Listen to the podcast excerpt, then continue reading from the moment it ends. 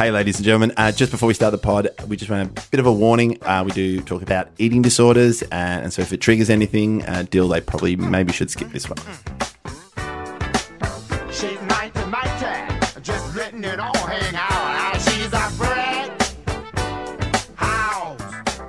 ladies and gentlemen, welcome back to Fitbet Pod. My name is Ben Lomas, and Uh-huh. Yes, it sitting is. at opposite me is the man who puts the D in vitamin D. It's Dilruk Jaya sinha. Just, I mean, honestly, let's. I'm not. Oh, look, we don't have time for your nonsense. We don't have today. time. We don't We have have an incredible guest. Yeah. Uh, a guest that I would say I've been so wanting to get on this podcast since I think June last year. Okay. Um, yeah, like seriously, yep. June last June. year, because I will explain why it was such an important uh, guest for me to try and get. Uh, she's absolutely hilarious. People would have seen her on How to Stay Married, the uh, Oxfam Gala, and she- she's in the middle of her sellout season at the Melbourne International Comedy Festival. Ladies and gentlemen, Nikki Britton! Hi, guys. Well done, clap it out. Thank you so much. Thank you. Between your ch- kids show, your late shows, and your stand-up show, you've. Um, thank you for finding time to do this. Oh, it is my absolute pleasure. I mean, my voice Yeah. didn't show Yeah. up, but um, Oh, which but is that's why I okay. feel so bad. But then, but No, don't feel bad. It's you had a fun Uber ride.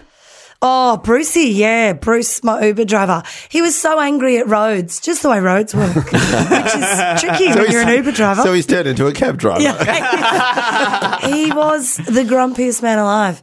Yeah. But I though his car just it was a small little bright blue car which Bright just blue Honda looked like Jazz. happy, happiness. yeah, it looked like it, but inhabiting the jazz was the grumpiest man in Australia. So How many? How many stars did you give him?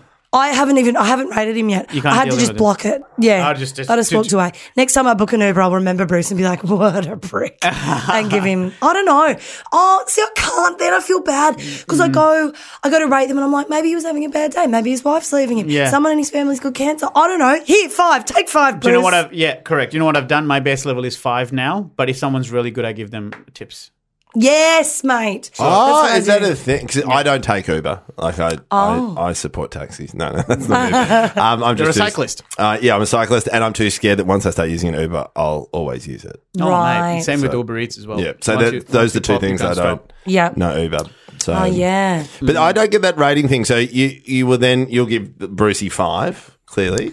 Oh yeah. I might give Brucey four to be honest. he was pretty Yeah. heinous. Yeah. Yeah, okay. Yeah, exactly. I think you sometimes you need to learn as well. Does I've then given one, give you I gave one guy zero stars once, or whatever the minimum was, because he was rude to my parents. I was like, not on. I, I Yeah. can deal with all your shit. The problem is they can see what you gave them. Yeah, Mm. wow. So, so you Can know, they then message you and go, "What the fuck"? yeah, yeah. They can. Yeah, and then not message on- you, but they can hassle you. Oh, okay. Yeah. That, and then they can give you a bad rating as well. Oh, that's brutal. Yeah. Hey, Ubers aside, uh, I have to say this. Uh, the reason I was so excited to bring Nikki in the pod is because Ben and I last year, in the middle of uh, this podcast, we talked about a massive relapse that I had. Yes. And I would attribute about 90% of me getting back on track to a chat I had with Nikki. It was a drive we were having from somewhere to somewhere. We were doing a lot of gigs in Whoop Whoop country. Yeah, regional Victoria, Victoria. like Shepparton and Hamilton and places that I don't even remember. Horsham? Horsham. Yeah. Yeah. Fun gigs. Fun gigs. and Yeah. we had a drive that genuinely has affected me to such an extent that it ha- it pops up every time I start to spiral out. I always remember our chat, and it always comes back to that. And I'm going to try. lovely. I am going to try my best not to get too emotional on this spot because that's how much of an effect it had on me. So basically, what was happening was, um, I feel like uh, so Nikki, you've dealt with pretty much what Ben and Ben and I are going through now. You've had to deal with this shit years ago, like decades ago, almost, right? Yeah. Because uh, you you started seeing a therapist in your twenties. Oh no, probably. Oh, do you want the full t- catastrophe? let's okay. go. If you're comfortable Um, with it. yeah, no, totally. My show this year actually kind of touches on a bit of this stuff. The so show's called Once Bitten. once bitten, yeah. Um, it's really funny, Yes. but also there is some of this stuff as We well. always have to start off by also saying buy tickets because there's There are of jokes in the jokes, show. Jokes, jokes. Um, yeah. So when I was 14, I kind of did the thing of a, a teenage girl and um, realized how the world worked and was like, oh, okay, how do I, how am I beautiful? How do I fit into the image, the magazines? What will I Mm. the do? TV shows. Yeah. Yeah, and I just I started sort of um, eating less and exercising more and doing that and just slowly, slowly, slowly reducing everything until um, at worst I was 29 kilos and like nasogastric tubes and yeah, having to be fed and all sorts of stuff like that. It's fair to say, uh, just at this point, any listeners with uh, issues with Yep. eating disorders, especially on the uh, under-eating side, we might be discussing stuff that might uh, be triggering. So, you know, heads up. Yeah. So- yeah. so you start. and please get help. Yes, we'll get Yeah. to that help part as well, which Oh, is yeah. probably something we need to talk more about after the Nina Oyama episode. Yes, we had Yeah. Nina on a couple of weeks ago, which is so amazingly like honest, but we've uh, we've we've, we've struggled to find like solutions almost because the solutions are Right. so complicated. Because she'd right? relapsed She- so many she times. relapsed Nina on- Oyama? Yeah, yeah. yeah. Uh-huh. So it So- went from one eating disorder to the next to the next. Yeah. Yeah. So in that, so you're 14 at this point, and you get to 29 kilos. What are you? Yeah. What's your height? As tall as I am now, six, uh, six, Six. Oh my god. What? um, five, five, five, five, six, But 165 centimeters. I feel like you're Yeah. taller than that, but yeah, five, okay, yeah. five, seven. 29 Maybe I'm five, seven. kilos. And can can I? Was it f- pressure from friends or people around you, or just the To TV lose weight? to to get to that point? You think it was just the magazines Oh, and stuff? n- That's it in was- your head. 29 kilos you are. Yeah, 29 kilos is um a pro- probably a kid who is so determined and so such a perfectionist streak anyway. Right. Um and you know just d- desperate for love. Yeah. As I, like and, and I I don't You associated the, the, the having a trimmer figure being a link to having respect and love from people. I think even just looking at it even today, not even 20 years ago. Yeah. yeah, I mean this was the mid 90s. So this was like This is br- this is this is Yeah, like Kate Baywatch. Moss, Yeah. Gwyneth Paltrow, this is when it Posh was Spice. yeah. Oh, this is like proper thin is in, fat is out. Yeah, Right. and Every- glorified without, and the internet was you know spruiking it a fair bit, but it was just like bang, there you are, skinny, like Skinny is be it. Best. Skinny is gorgeous. This is before the booty. This is before booty was even a thing. Yeah, So Like- Beyonce era comes what mid 2000s? yeah, that comes way after. Serena Oh, Williams. Beyonce. Oh, way, way, Yeah, way, way, way, way. I, I shouldn't say like booty was obviously a thing in certain cultures and certain. Um, Yes. But in Australia, in No. Sydney on No, the you northern only beaches. speak of your story. That's- yeah, yeah, that's absolutely. sure. Because um, how old are you? Like what? I'm 30. Oh god, 36. I turned 36 two days ago. yeah, so you were in that era of grunge in the mid '90s, Yes. where all that kind of happened. Because I feel like I've we've like in that because I'm similar of age. I'm 38. There was a lot of friends who were going through that because then you're in the middle of high school as well. Yeah. like that, and that's that. I feel like some nowadays, like, a lot of those eating disorders come really early or later on, like in Yes. the mid-teens, and you're in the heart of it. Yeah, yeah. And this was, and it was like heroin chic. Yeah. That was the look. That was sunken Right. eyes. So it was, I was actually super on trend, really. Right. Um, and, and and during that point was that you, you were very cool. Very, very cool. during that point, uh, at which point did you feel that there was a problem? Um, I, I, in retrospect, I never really felt like there was a problem. Right. Right. yeah. I, Because that that corroborates with a lot of the other chats Yeah, we've had with yeah. people with yeah, this same at the thing. time, I did not believe that there was a problem at all. Hmm. My mum, um, I would not see anyone. I did. There was nothing wrong with me. I wouldn't see a therapist. Is it a delusion? It's I, I don't know how it cannot be if it's a 29. yeah. Right. I mean, like my mum put me in a car once after school, and we started driving somewhere, and I was like, "We're not going home. Where are we going?" And she said, we, we- "We're going to a therapist," and she was going sixty kilometers up a road, and I opened the door and threw myself out of the car. so like, that's probably not good. Uh, yeah, the story checks out. We've seen the movie Speed. That's what Keanu Reeves does at one point.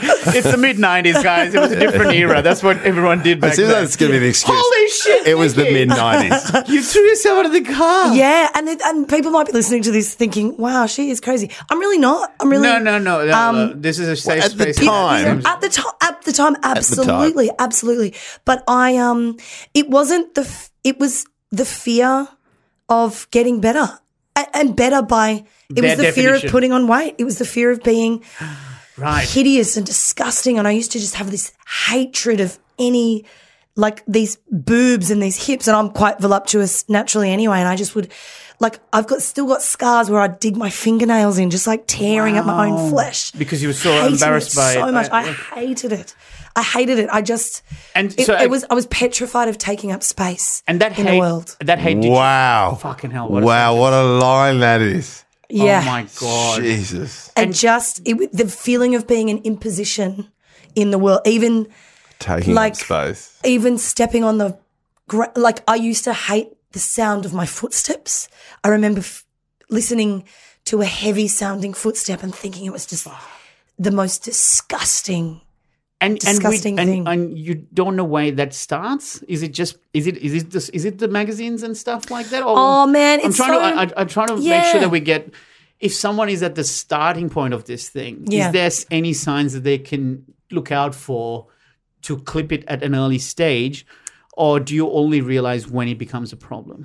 I think um, like that that sense of shame about your physicality Mm. is like incredible to get to that point where you're digging ne- your footsteps are annoying you because it Mm. reminds you of weight yeah, like, that is a I'm really here, that, I is- exist. i know that is so fucking scary Yeah, right it's not fun. but it, i can't imagine it happens overnight i feel no, like it's a it slow is- process Yeah, and it's and I kind of talk about this in my show as well. It's an incremental it's an incremental thing. So I just started at 14.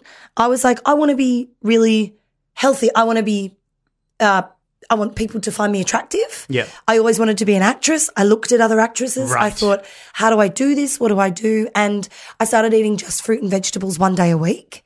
And I was like, okay, cool. And then and the, the, rest of the feedback was what was this was going to ask the feedback the feedback, yeah, other people were saying, "Wow, you look great. You look amazing. Keep going." You look, and I wasn't, Yep. I wasn't an enormous kid by any stretch. I've always like, you know, we've got Viking heritage. This, I'm Yeah. you know, I am what I am, and Yeah.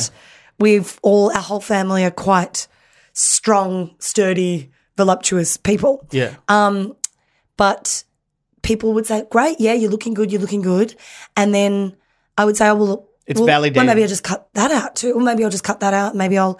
So that became sort of just fruit and vegetables every other day of the week, which then became just apples all week. Which This is then- actually quite common. Yeah. Yeah, I've The heard apple diet The is a apple thing diet that's is- glorified in magazines, particularly back then in the Yeah. nineties. Is your poster have an apple on it Yeah, this is the whole concept of the show. Um, which I don't, I don't know. It's weird because, like in the show, it's been two very, very different experiences for people who have come along. There's a lot of men who are coming and and really enjoying the show and interested and laughing and having a great time, and then have said that they felt like this story at the end comes out of nowhere. But the themes of the show have been about the female experience of body shame, but body shame, you know, that everyone does experience all the way through. But really funny. I can't stress that yeah, enough. yeah, yeah. And Yeah. then I'm, not, I'm, not, even just saying. Sorry, let me let me put this out. I think you we a, did a gig together. We did so many gigs together, but just you destroy. Like I told you about the winery gig that w- that Pete Helliar told Tom Gleeson, who told me about how much you crushed. Like, Oh, so let's just take that as a given that you're an Yeah, incredibly good show. powerfully. It's also part of the comedy. But that's one of festival. the that's one of the beautiful things about yeah exactly Yeah. as Nick comedy Cody, as, festival. as Nick Cody said, it's not the Melbourne International Feelings Festival that you're Yeah. performing at. But Absolutely. It's a comedy festival and you're able to do comedy super well. We'll take that as a given. thanks, but babe. in between, to shift those Tickets tickets so still Yeah. available. but the fact that you're able to then delve into stuff like this in amongst the comedy as well is what I find why people are loving your show and then there's sellout shows happening every night. So given that, what what were you saying? So the two experiences. So you're having. yeah, so the so um when this kind of story comes in and, and I've kind of woven the story in the way that the illness itself came in. So it's just incremental, it's just a little by little. And then you start to see the full kind of darkness of what was taking place.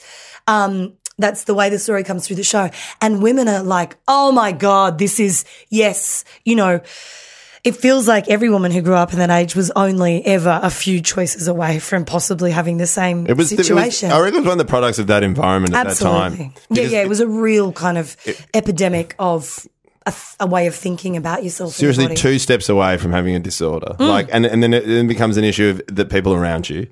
Like that. That's what is amazing. That if you had that strong connect, that you avoided it. But if you didn't have that, that's why so many people in the nineties had eating disorders. It's, Yeah, it was hectic. Can I ask this And so then, Sorry. oh, I was just going to say, and some men have walked out and kind of gone, "Gosh, that story came out of nowhere."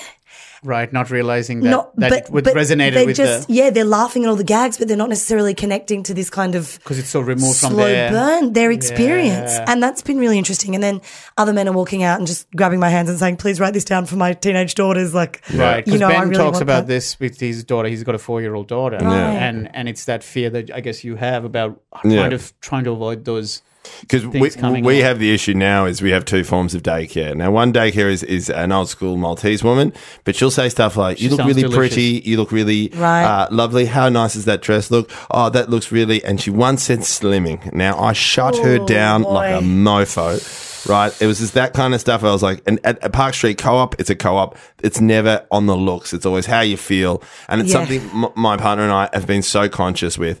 But you can't control all the surroundings around you. Yeah. You can't control their friends because what we hear is we don't do screen time. We're all about reading. We're Mm. all about re- you know positive reinforcement. But and that's the world that you create. But as soon as they leave your sight, Mm. and be it Minka goes to school next year, you can't have control. The only thing you control is the environment and set the foundations for what they have. And what I struggle is when you hear I hear your story and other stories is like you know my friend, my other friend who's gone, went through what you went through. She had that support network from her parents. She had a solid family. Yeah. She was happy, but still. Yeah. Still at that time or in that environment, she still went there. And she said that so much of it was in her head. Yeah, absolutely. And this is what I was going to ask you in that moment in the car as your mum was taking you to therapy. Um, is there, in hindsight, of everything in hindsight, because at the time things are more complicated, and you know your parents are doing whatever they can to try and help you through this thing. In hindsight, is there things that they could have done differently that would have a made you be more willing to seek help, or is it such a delusion to that point where you don't even? there's um, almost nothing that can kind of not nothing, but you know. Yeah, it's really tricky. Like I, you know, you're always. You, I was also at the age where your parents are the enemy anyway, Yes, no matter what's yes, going of course. And so, of course, they were Where are you- trying to. Where are you in terms of siblings, by the way? I've got one older sister. Right. So, because I've Yeah. heard the youngest child has more um, uh, reason to rebel, even if it's at their own detriment, because they're just trying to separate themselves from the older child. And the older Right. child aligns themselves with the parent as much as they can, because for years the older child was the only thing was that was important to the parents, and this new thing comes along, so it tries to get the attention of the parents by developing allergies and asthma and things like that. The So oldest? the oldest subconsciously starts having diseases just to get more attention from parents. That's incredible because my sister developed asthma a week go. after I was born. There you go. Attention seeker. Yeah. Whereas the younger one then just wants to be opposite to the just even for the for the sake of just having their own identity mm. will do shit that is detriment even if it's detrimental to them to try that's why mm. younger ones tend to be more performers and older ones tend to be more leaders Well, I feel like me and my sister are the complete opposite. Oh, She's Oh, the one with all the diseases and mate you're constantly injured on this podcast injured is different to disease. sorry so so so in that moment so you're already rebelling against your parents you don't feel like they're the enemy you feel like they're the enemy so Yeah, but also like I feel like everyone was the anyone who tried to feed me, anyone who tried to tell me, uh, everyone was the enemy, and, I and your parents are learning on the run. The, totally Like on that's the thing. They're like, what do we do? We didn't see this coming. How Yeah. the fuck do we deal with this? And also at that time, like this was 1996, I would say, um, eating disorders, anorexia, and, and what became bulimia for nine years after that was so unknown and it was so confused. And even mental health generally was so poorly dealt with. And I remember seeing the therapist that eventually mum got me to. His name was Dr. Mo- Dr. Beaumont. Absolute fucking prick. Like one of the first examples of um, was he just waiting at the nature street when you rolled out? he had he's just in the sidecar He had like a plate of Tim Tams and a and a Oh, cup of tea every afternoon. What? And he he was he'd go, "Oh, would you like a biscuit?" "Oh, I guess not." And I was like, oh he's doing gear "This is just not good gear, bro. This is just not good it's a gear." roast for him Wow. What the fuck Totally, he was a piece of shit. And then what a sh- Well, yeah, oh. like such a shit. And then my dad would come. My dad was really like a very busy businessman, and he would go, "So you've brought your dad here? He's come from work. How you? How can you possibly stop your father working to be here with you? Oh, my Don't like Lord. guilting me into trying to change, doing all this stuff. The most, What? yeah, like A horrendous. cunt. Yeah, horrendous. And sh- you know. God, no one knows what to do. Sure. Who knows Yeah. what to do? Some of the greatest findings at the time were coming out of Canada in this um, place where people with eating disorders would go, and it was just unconditional love. It was unconditional empathy and listening and nourishment, and Which is so huge. it's so it's and it was like so hippy dippy and it, it- crazy to think of at that time. At that time, it was new agey, was it? super new age. But it was like when I look back and think that that is it. That is absolutely it. And the thing, um, and I talk about it in my show. My for you know, my body started to break down, so I was in and out of consciousness for about three months at its worst. I couldn't get out of bed. I had That a might be just swollen brain. And your blood the pressure bump. would have been a ridiculously low level. Yeah, yeah. Couldn't really, you know, think the organs were starting to kind of Shut down. Shut down. And um and my nana would come every day and she would just sit next to me all day. All day. Yeah. She would just sit. We wouldn't have to talk. We wouldn't have to say anything. She would just sit next to me and she she had an apple and because the apples were the last kind of thing that I would let myself eat. And she would just give me an apple.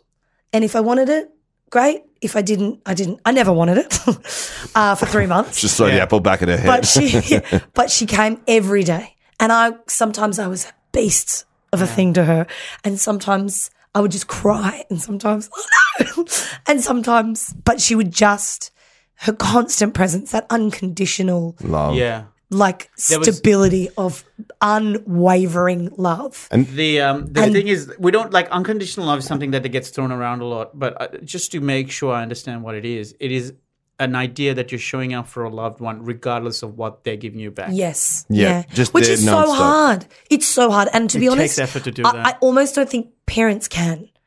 And I don't think it's a very, very difficult thing to do for a human being, right? It, it is because Like- you have to have that step away. you have to have a step away. Because it, 'cause- Absolutely. because uh, I, we, we, I've just been talking this to my partner. We, we, we we're just seeing uh, old photos of her grandmother, Right. Who was not her biological grandmother, Right. But meant everything to her. And you just talk about every day. She'd be there at every day. She was the lollipop lady, and then became her grandmother. And that unconditional love, which I thought can only be biological, is not the case. Yeah. If you genuinely love someone, and that you would be there regardless of what you would do or anything you'd say, like Yeah. you'd just be there. You'd just be there every day. Yeah. And and that's like that that foundation, what my nana did for me, has I think very much God, this is sounds like such a wank. Don't forget there's jokes in the show, because um, but it, I feel like it set me up for like just falling in love with the ugliness of people as well. Like Yeah. to have that amount of love reflected back at me when I Wasn't giving it when I knew how ugly, how much I hated myself yeah. and for her to still sit there and say, "You don't, you you do not, you don't leave. Yeah. You're not leaving this planet. Yeah, you're staying. You are staying, and you are loved." And it was just like, "Oh my god!" And now I'm able. I've not every day, God, Yeah, please, yeah. but but I'm so s- able now to even in my most disgusting moments or the most disgusting moments of other humans that I see, Mm. still see the humanity and still see the worth and and try and find that love of um you know Compassion. is- yeah find that- this find still- that level think of one of the- one- empathy. One, of the things yeah that which definitely gets me into trouble far too often yeah, yeah, yeah. Because it, because you you get in tune to it. yeah, and I, you know, get say yes to everything and hug everyone and try. Yeah. I'm, you know, What was I'm not saying I'm an angel by any No, stretch. no. I'll call someone a cunt if they fucking deserve it. Like Brucey. But- like Brucey, he was a fucking cunt. But I think one of the key things you stumble there is it it doesn't have to be every day. That's Mm. the thing that people realize is I think one of the frustrations I felt was that 25 years of binge eating and then 6 months I hadn't changed and I think the frustration was feeling like I hadn't learned anything. But just Mm. knowing that even if I do one day a week, that is better than doing zero days a week of Yeah. you know being con- whatever it is that I'm trying to fix, whether it's drinking, boozing, um, eating, or, or exercising, whatever it is. As long as I'm trying to do one day more than I used to, that's still better than nothing. Like we want all or nothing, and something you just stumbled on. I said, generally speaking, you're able to see that, but once in a while, of course, you'll have moments that are. Uh, are negative or, or self-hating or hating on other people or whatever Yeah. but that doesn't undo all the other work you've done. Yeah. It's like the problem with New Year's resolutions that people have is they say, okay, I'm not going to smoke this year. So as soon as they do one cigarette, they're like, well, it's all fucked now. failure, I might as well just smoke for the rest of the year. It's like, Right, no, just, just eat have, chewing tobacco. Yeah, just have more good days than bad. I think is the idea and, and the hope.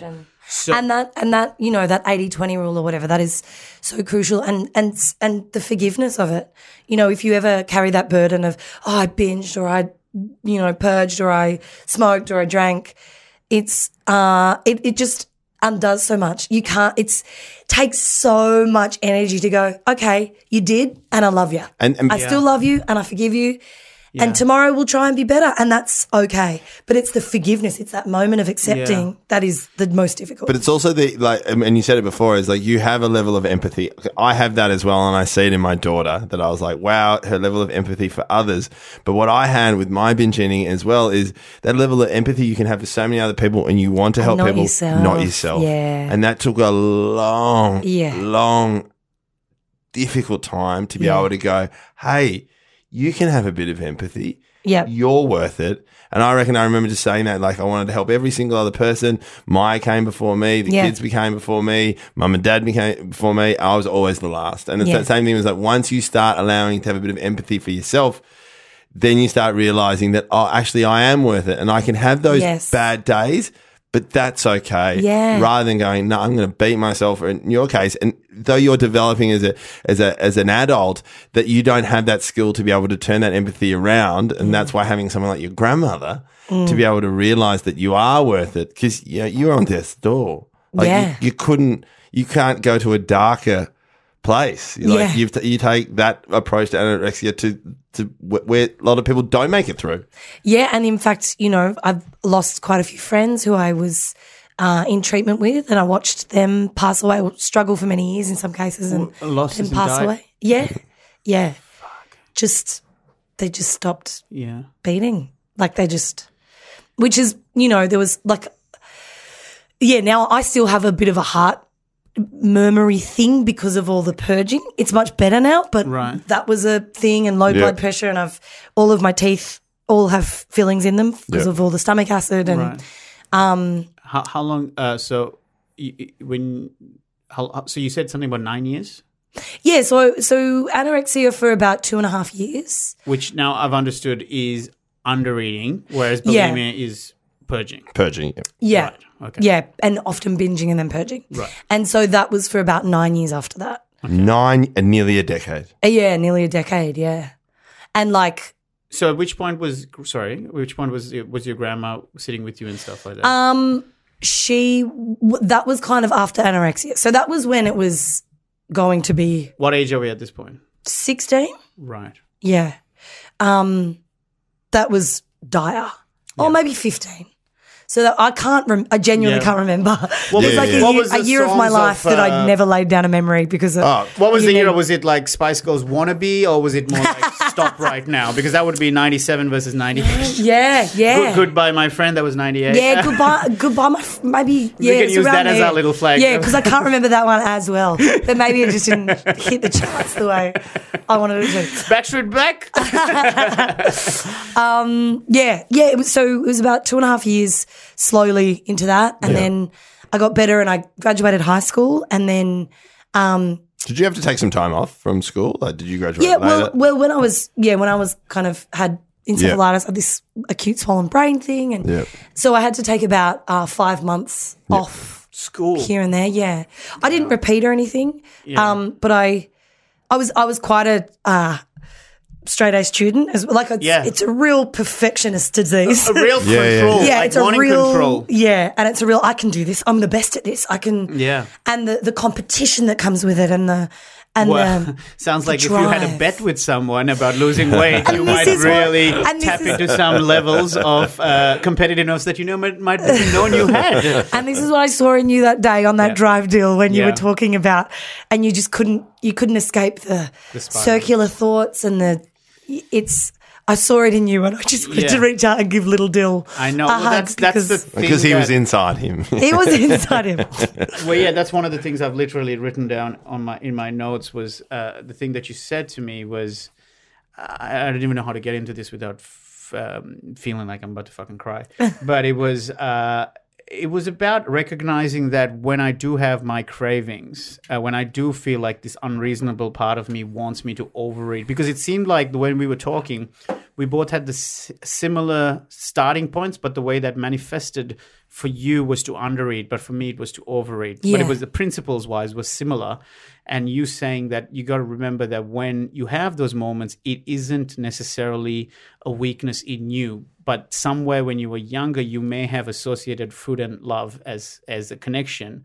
Like growing up in my family, my big family of my grandma being the big, you know, head of matriarch of the family, and now we're getting to stuff on my show, and she would cook fried chicken and stuff like that, and then remove the skin from the fried chicken, and then call me and give me just the skin oh. and she would see my face light up. And she thinks it's because it's chicken but i'm obviously as a four, a nine year old i'm just connecting with the head of the family for the first time. And and you know using that as my way of having a bonding with her. Just you saying that now as a 34 year old when those happen it isn't 34 year old Dil that's operating. It's the nine year old who just is missing a connection somewhere and Yeah. just wants to feel comforted Wants that love. and only knows how to get comfort through this thing Yep. another description you gave was about I don't know if you even remember this about a bunch of birds on a wire that are all Yeah. sitting really well. Do you want to do you remember this? Yeah, like about thoughts. Yeah, yeah. Yeah. So, so I mean, this is something that I can't even remember which therapist at which point in life told Yeah. me this, but It was when you jumped out the other side of the yeah, car. yeah. that guy that was sitting on the nature strip. Um, maybe he wasn't a therapist now that I think about it. He was begging for money. Um, he's got a lot of wisdom. Um, that thing of, you know, all of, it's, it's, it's essentially, it's just mindfulness. So many thoughts buzzing around in our head all the time. If you can sort of zoom out and you can imagine yourself watching those thoughts, approaching a rooftop just like birds alighting and flying away and, um, just acknowledging that some thoughts will come and let them sit and eat their little bit of whatever, like a little bird eating off the rooftop, and then just let them float away rather than being the bird. 'Cause, you know, be, is that Just what you observer, yeah, Yeah. just Yeah, observing. just observing the thoughts, And then yeah. once in a while, we'll have this crazy fucking psychotic bird that just shows up and flaps Yeah. it around. Oh, yeah. and we would, I would tend to get angry. So that was for me was the the version of me that wanted to binge eat and you know was scared and Mm. stressed or whatever, and just let's just fucking let's just have uh, two pizzas. Or in Ben's case, was like forty nuggets uh, in one sitting at McDonald's. Like that behavior is to clip the spiral. One of the things you said is just by saying, reminding yourself that, hey, hey, hey, thanks for showing up. You've helped me in the past. Yes. You've definitely you've been a kind person to I've needed you in the past when I was scared as a kid. Yes. But I'm an adult now. I don't need you. Yeah. To, it's like almost like a mate who was protecting you at some point. That's exactly what that is. That whole uh, th- that thought pattern, Yeah. that coping mechanism, that whole strategy. It's it's something that was set up really young. Yeah. that helped you get through a really difficult time. And uh, you know, it's the same thing that fear does to us or shame does to us. It's those immediate fight or flight responses Right. that say, "Oh, we know how to cope with this. Do this." Yes. And because it is so inherent and it's so unconscious, it's like it's you know it's on a metabolic level in our Yeah. body. It is so difficult to catch those thoughts, catch those birds before they Yeah. kind of um, land for too long. But if you are able to go, oh, hey, mate, and this comes back into the self forgiveness and things, and Yeah. say, hey, lo- thank you so much. Thank you for telling me that I'm going to be safe if I eat this whole loaf of bread in one sitting Yeah. because it will it will make me safe but i actually know now i'm not in immediate danger this is just because i you know the reviewer's coming tonight or i'm Yeah. you know had a fight with my boyfriend this doesn't mean i'm unlovable this doesn't mean Right. i'm unworthy this doesn't mean i you know need to destroy myself or attack myself or protect Yeah. myself even Yeah. you know because it is that all of those thoughts are coming from a good place. They're coming from a place of doesn't know- nurturing and protecting and you just now that behavior doesn't serve you anymore. And and those So- are the words that clipped the spiral for me. Just very those that very idea of not shaming myself for even having the craving in the first place meant that when I I did have it, I called it Dil day. Remember, like I mm. just said, just have a day and you just enjoy it. Because I stopped feeling bad about it. It meant that I felt nice that I was able to eat it, and there was almost some sort of love t- to myself going no if you want it have it. You're fine. You're not a you're not a piece of shit just because you wanted two ice creams. And then the next day i was back. Yeah. because i was able to tell myself i love you to such an extent that i love you too much to let you keep eating that way yes yeah But it's uh, but it's also have in the presence of mind. Like I think that's really wise. That if you can find a technique that allows you to have all those thoughts and all that anxiety, to then also know that all those thoughts are okay, and then you find yourself in a calming position again. And and sometimes it's being able to deal that to know that whatever that is, you'll still get to that place that you were before you started having all those thoughts. Yeah, absolutely. And I think that sometimes, like we, my partner and I, she came up with, well, she came up with it when she was giving birth. It was the hurricane version. So all those thoughts and all that pain all comes in, right? And you are in that hurricane and you're trying to do that and you feel horrible. You don't do it, but you know, the eye of the storm is calm. Mm. So once you get there, you can have a rest and you can be present. And those thoughts were really helpful to get there. And then you'll go back in there. But in the end, either you're outside the storm or you're in the middle. There's calm on both sides. Yeah. And just having that analogy in what form it may be mm. helps you change to know that those thoughts aren't bad. They're just part of the process. yeah, Right. absolutely. Right. And those, yeah, they're not they're not bad. The shame, Yeah. the shame is so it just doesn't serve us. The shame Yeah. you have for having those thoughts or those behaviors. Um, once you can release yourself of that shame Yeah. and know that there is calm on the other side, that's huge. That's a game changer. Was it a full nine years in a row for you? Were there moments of re- relief and then you still fell back into it? Because that's all with, with, bulimia? with, with well, oh yeah, the eating disorder, uh, whichever form it took. In terms of, because one of the things I'm so fascinated about is being able to start to fix it and then lose the battle and have to go back to it. Do you know what I mean? Like that's one of The the, things- relapse The relapse thing is Yeah. Um, it was so it was anorexia, which is they are they're different diseases in a way. In my mental, sure in the right. in the way that I kind of, they're similar but different. But it's the same as Nina. I always like this I- process of having anorexia first and then bulimia. Is 'Cause that, I- is that seems to be, is that a common thing? I don't. Well, uh, bulimia is a lot easier to cover up as well, especially as you as you're growing up and you're trying to be like, yeah, I'm cool. I'm, you know, dealing with life. I'm a fully functioning young adult, and I'm at dinner. See, I ate. yeah, this, I'm social. I can still do these things, but then I have this secret shame and you know this behavior that that's the other thing. Like you know, you say it to people that you make yourself vomit, and people just get so uh, you know I just did. that yeah they feel so disgusted and it's really hard to then remove yourself from that feeling of disgust and that kind of uh, compounds that shame you have that Right. not only do you have this disease that isn't serving you but it's not even like smoking or drinking it's like this thing that inherently is just fucking disgusting to people Right. and so you feel so disgusting and so you have that extra shame of Yeah, you not wanting that- to tell anyone. And yeah, you're this disgusting thing. That, and and how could I do this to myself? This Yeah. is so putrid. And the, but it comes it's because it's also so normalized that you can just do it on cue when you need Easily, to do it. You- silently, Yeah, silently. incredibly. Yeah. Silently? Yeah, oh yeah, yeah. mate. Oh. oh, god. How do you supposed Yeah, I mean, like I. It sounds like a cat uh, doing it like a like a uh, like a fur ball. Because I used to work in clubs, and I remember hearing it and just going, "What? Do we, is there a cat in there?" And I once popped over, Yeah. and it was just someone throwing up, but so quiet. I was. Yeah. I mean, stealth. Like. Yeah, I feel like right. I could be.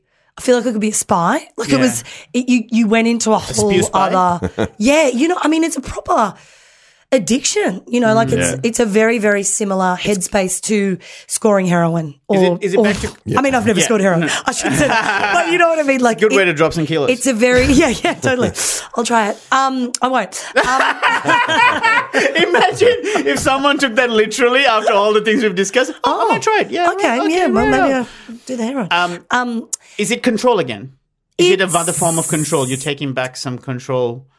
It's uh it is yeah yeah, but you're allowing yourself to be out of control and then you bring the control back. Yeah. Um Because you out of control eat and then control with spew. yes. Right, right. It's an interesting thing like control is often talked about with food and eating disorders and things like that and I feel like that's not the full picture for me the way you, that I right, experienced right. it. Um it does obviously have a lot to do with control but it is also about self-nourishment and self-hatred and and so it's something about it's not always the control you have over your own life. Hmm. Sometimes I would binge because I felt trapped in some. So I guess that is a way of getting a different Yeah. kind That of that's where I that's where I operate in. right. So if you feel trapped, you Yeah. binge. I can eat my way out of this. it's like like Yeah. I'm, I'm in a gingerbread house and I'm about to destroy it by eating it. yeah. So that's where my brain fires Yeah, up. In, but when I- yeah, there's just there's other levels of um other stuff. There's definitely control is a huge Okay. part. So, but it was a nine year solid chunk. Yeah, so yeah, anorexia for about two and a half years, and then well ish for about a year, battling those thoughts, but still getting on top of anorexia and then being like, Yeah. oh, you know, noticing that I was getting bigger. That's a huge thing to get your head around. Yeah. Because Oh, tell me about now that. I, you know, now I, death, when I was anorexic, death was a relief. People would say, you're going to die. You're going to die. Thank God. And I was like, oh, please. I will die thin. I will be so light Yeah, to carry in a imagine mu- coffin. I will be so. I and imagine the weight you lose after you get you start decomposing as well. Ah, Yeah, right. Like I was already a skeleton. Um, yeah, it was so. So Do you then have photos still of that time? I do. Yeah, Yeah. yeah. There's um. There's not many. Mum Yeah. started putting. She wouldn't take any more photos. There's Yeah. a, real. There was a real thing in my family, and again, like I forgive them entirely, but you know, Dad still says, "I don't understand how you could do it. You you're so intelligent.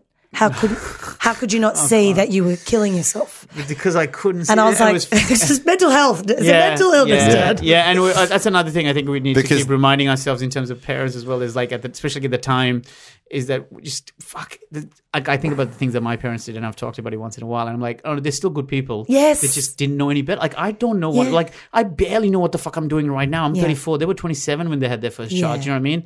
But, the idea of seeing your daughter trying to kill herself, which is what it is, and as a dad trying to watch that, you just wouldn't, you wouldn't know how to cope. Yeah. You really wouldn't. Yeah. Because you'd be sitting there going, the thing I created, the thing I loved, I'm meant to protect. and, and you just want to protect it, and you can't help. Yeah. yeah.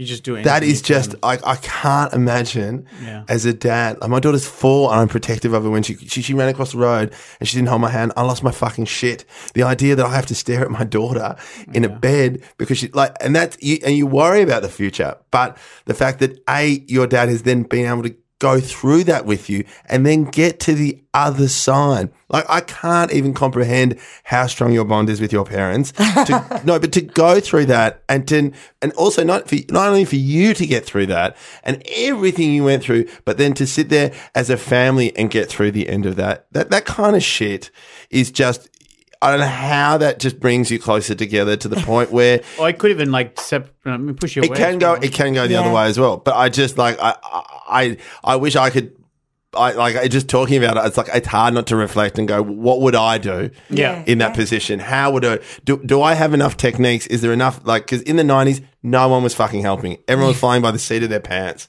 Yes. Now, if we're crossing that path again, do we do we have do we have the techniques and the programs in place? I thought so until we interviewed Nina, where now you can actually hide the problem even more. You've got your own support network on Tumblr or whatever you do that you can even hide it even more. That you've got a bulimia support group, all that kind of stuff, which you were lucky enough to avoid Yeah. to a degree. So anyway, sorry. What was Yeah. the what? What was the sort of that you started saying about when you started putting on like you know started seeing more curves come through? Mm. How did you process that? Because your brain would have not been happy. Yeah, it was a real. It was well. That's kind of why the bulimia came in as well because I wouldn't. I was.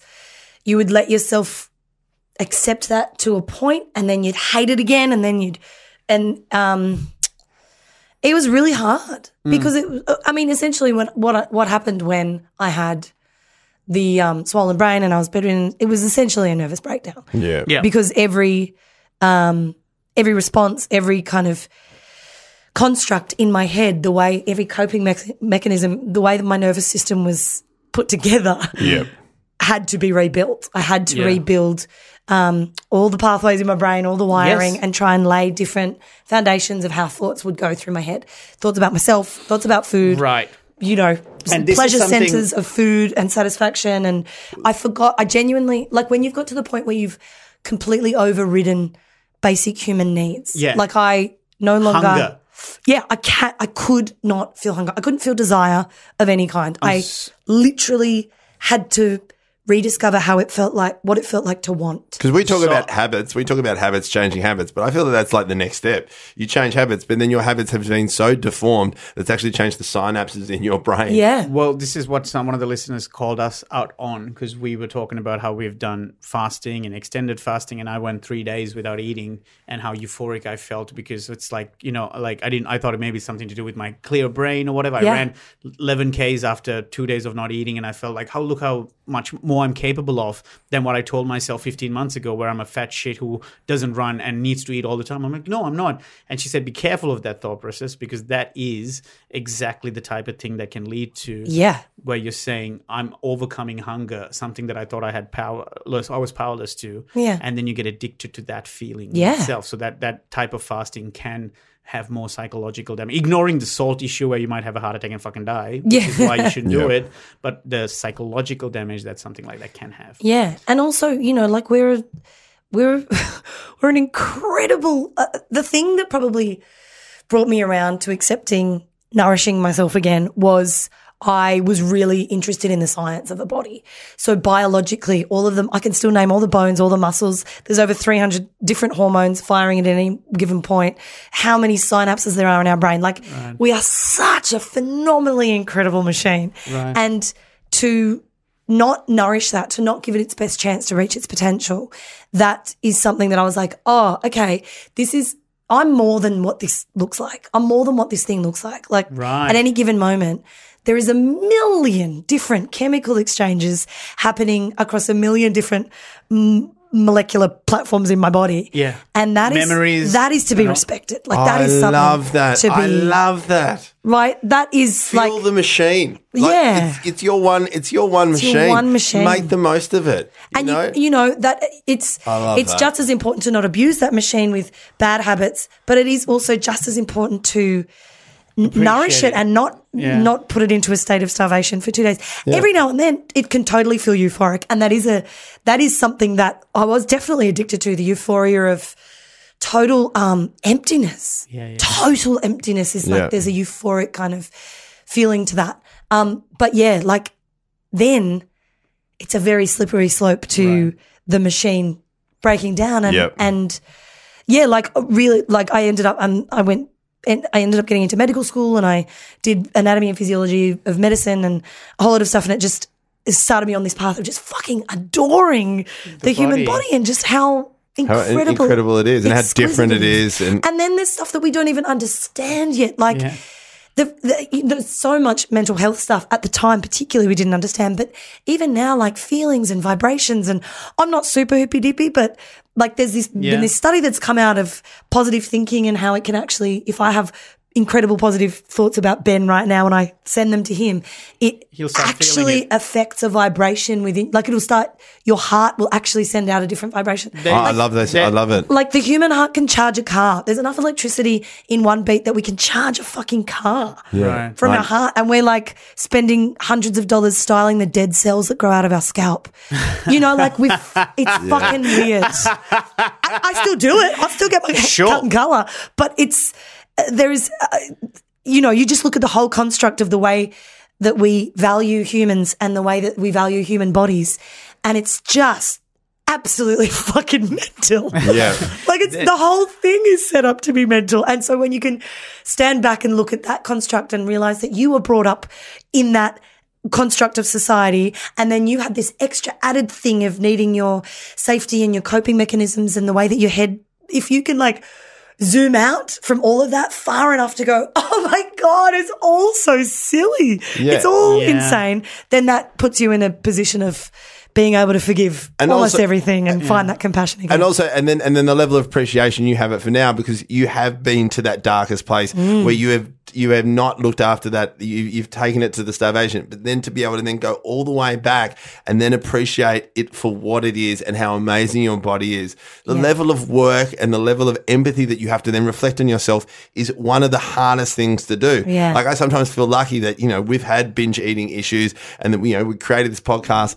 But the amount I've learned doing this podcast, but also how much appreciation I have for my body, what it's capable of doing, what I look forward to doing in the future, and making the most of what it is now without abusing it. Mm. Like I sometimes think, am, am I appreciating it as much as I did? Do I need to, you know, go to that nth degree to that dark place? My dark place, we were talking about it before. Everyone's dark place is, is different. Yeah. Uh, mm. but then if you can find that process or whatever is that support group to eventually go, oh, how amazing is that machine? Yeah. How can I finally tune it? How can I love it that little bit more? Mm. And it just, and it takes time and you will have relapses, but it's just, it's so beautiful to hear you because you have gone through it and to be able to sit there and just, and, and go there and, and celebrate it because you are genuinely celebrating it, how much you appreciate your body now. It's, it's a Yeah. pure f- uh, place of gratitude that it sounds like you're coming from. Yeah. because Yes. because this is this is my issue at the moment. So even in the show, I say losing the weight was easy, keeping it off has been the tough part, and I say I don't know how long I can actually do it because it is a constant struggle and it's a literal Yeah. daily thing. I'll finish my show at eleven o'clock and I have to walk through the city, walking past twenty four hour Macca's, Hungry Jacks, all my Asian restaurants are like eating at, and I have to fight that constantly. As, as, But- and when you walk past, they go, "G'day, Dil." Yeah, yeah, yeah, yeah. but the, the Asians are like ni hao, and um, but it is. Um, but what I when I hear you speak, it's it's not a. It's so refreshing to know that there is a point in time, hopefully, that I it, I- it's not going to have that level of powering over me, Yeah. and I'm hoping that it's it only just it just takes time, is it? Uh, Yeah, I think it mean- takes time. I mean, and it's work. Just the 20 you know, years you have now. to. Yeah, yeah, Yeah, yeah, totally. I'm And I so think- grateful I went through it when I did. Yeah, yeah, Why is that? Real young. yeah. Why is that? Because if you Oh, because I've had the chance to fucking deal with it. yeah, You know what? Like, I had the I had the space and the freedom of years when I didn't, you know, have a job or a family or anyone. t- not that I have a family now, but um, yeah, there was just a bit of space, and I and now I've been able to live a life of hopefully, I think, more empathy and compassion. The way that I've conducted myself because I learnt those lessons young. not just physically, but just emotionally. Are you, do you just look at that version of yourself as a completely different person, or is there still oh, element I look like at her with. Do you mean sick? When I was sick, yeah. I, How do you look at her then? she's, She's like, she's like a little, um, she's like a little, uh, sweet thing that I that like is like a little tear that hangs in my soul. yeah, You know, she's like she's always with me, and in a weird way, um, I nourish her. yeah, You know, like if I can if I can look after her as well, like I don't look at her as a different thing. It's she's totally part of me. It's she's a Right. really um you know, she's a part of me that I still have learned so much from. I learn lessons from every day. Yeah. I filter my experience sometimes through her eyes to give myself more understanding of the world. right. Um, no, I don't. I, I think I, you know, on my very, very, very worst days, those thoughts and those strategies and coping mechanisms, they're they're very. That's they're a room that I sit in, yeah, and I can look around at the walls and know this is very familiar. I, I know this place inside out, and but I know where the But you know- door is, and you know how to get out. I know how to get out of here. it's like one of those break but- rooms or whatever. The- the- Yeah. yeah. it weirdly this is weird like i reckon i reckon i've relapsed only for a day at a time it, in so like i've really been well for um 12 years now Yeah, and i reckon i've relapsed maybe 20 times in that time Right. just for a day at a time just for a day. Yeah, And when you say relapse, what does that look like? so i will like look at something and be like will i and that's mostly bulimia Yeah, right. Um, but I would kind of mindlessly just kind of seek something Yeah. so much, whether it's love or control or whatever it is, and then go, I can't, I can't have this in me, and purge yeah. Maybe twenty times. right. So, and if you look, at, I think mathematically, that's well over like f- forty thousand days or something like that. And if yeah, you've had twenty so times, it's not, it's not a lot. It's not a lot. so tiny. But I had, I I- had one. I reckon nine, four months, six months ago. right. I don't know. And I, this is weird and not great. Hmm. And I don't glorify it in any way, but I went in making a very conscious choice. It was like for three, for three days, I was walking around and I just wanted things and I wanted it and I didn't want it. And I didn't want the food. I wanted the process. I just wanted the process. I imagine it's what people who have not smoked for 20 years and then their kids get mm. married and they have a cigar or something and they're just like, oh, And it was this moment of total love. this is so messed up. And this is next level. Like, this Yeah, is yeah, someone yeah. who's Sure. 20 years out of it. Sure. And is, but it was like, it was like a walk down memory lane. All right. It's so messed up. No, but no, it was no, like no, no. watching your favorite childhood movie. Right. Or it was like watching, it was this physical sensation of like, oh my gosh. Remember I those days. never want to, I'm never, this is never going to hold me again. But in this moment, it was like reading an old book, seeing an old friend, walking down your street. But that would that? ref- that surely made you more confident going forward, because it's almost like you're going. in See, a, I in a really weird way, Yeah. I went, wow, that's yeah. incredible. bizarre. It's really bizarre nostalgia. Mm. It was a really fucked up nostalgia. Yeah. totally. Just fucking listen to Spice Girls next time. yeah, yeah, I know, right? But it was, but it was this. we- It was like, it was almost like I had to connect with that Right. girl again. Yeah. And this It was, was your like I- way of. ch- I- to- yeah.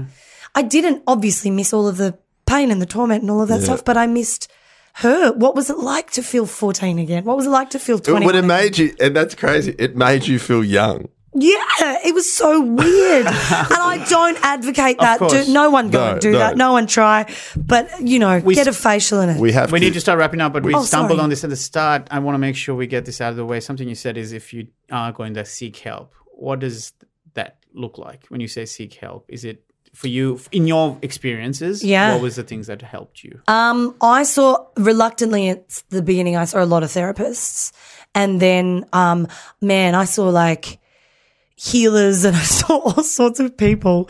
Um, I think it's like reading. It's it's such a personal journey. Oh, that sounds like why I such said, a wank. That's why I said your. What did you, what do you think helped you? So because seeking help is each person to their own. Yeah. Whatever your issue if is. you know, if you see a therapist who's good at this stuff, uh, and it works for you, keep seeing that therapist. If they don't work for you, find another therapist. Yeah. Right. I think a lot of people reach out for help and they get stuck because it didn't work the first time or the second time. Ah, that's really and good. because, you know, if you're in a place of self hatred and you don't feel worthy enough Right. to even let yourself keep the meal you just ate in your belly, Yeah. you're not going to feel worthy enough to tell a mental health professional that that's not working out and you're going to try someone else. You know what I mean? Yeah. So it's a it's that that process of empowering yourself to feel like no no I need to find the right person and I need and that took me years to kind of Mm-hmm. go oh I'm worthy enough that I know that this is helping or that's helping. I mean sometimes they're going to tell you hard truths and that feels like it's not helping. Yeah. But you know you can slowly see. Um, I did lots of reading, lots of sort of. Brené Brown is incredible. I don't, you know, Brown? I feel like she's a buzzword now. um, no, Brené Brown talks a lot about shame and vulnerability. Yeah. And shame, I I think shame and guilt is Benny Brown. Brené. Brené. B R E N E. Um, she's a yeah, she's a shame researcher, and I feel like particularly with eating, eating disorders, binge eating, uh, body image stuff, there it, there's such a such a lot of shame in it. Yeah. And um, once you can, like we talked about, uh, grab that shame and recognize it, and kind of turn it around and love yourself despite it, and love the shame itself. That's huge. So Brené Brown is an excellent one for that. Um, the Butterfly Foundation is an incredible support uh, for people with eating disorders. Um, Jam, uh, Jamil Jameela, Jameela. S- yeah, Jameela. Jam, sorry, Jameela Jamil. Um, sh- and uh, she has a incredible body, body positivity Instagram account. Also, iWeigh is an I underscore W E I G H E I G H. Yeah. is a great body positivity Instagram account, and also Taryn Brumfit, who wrote a uh, a book called Embrace and made a documentary yeah, I called saw the Embrace. doco. I saw Yeah. the doco about it. And there, like, there's such a huge body positivity movement now. I really hope that we're getting out of a place of, you know, our worth being determined by how we fit into some image. Because in 1996, that didn't exist. No, mate. Not and, at that- and that's and that's and and even though we are then drowned by the other way where Instagram's taking it to the other way where it's over the top this is what you should look like it's just also directing people who have that problem who have those Yeah. issues that there are support groups there are help groups and they're the ones that you, you should follow or check it out Absolutely. Yeah. And, you know, yeah. Like, like we said, oh, you just said something and it reminded me of something that was going to wrap it up. And now, now I'd probably just edit this bit out because this doesn't help anyone. Um, it was just, it was just, uh, that thing that, oh man, Yeah, no. What- what- oh God, it was like I. I feel like um. No, it's gone. Sorry.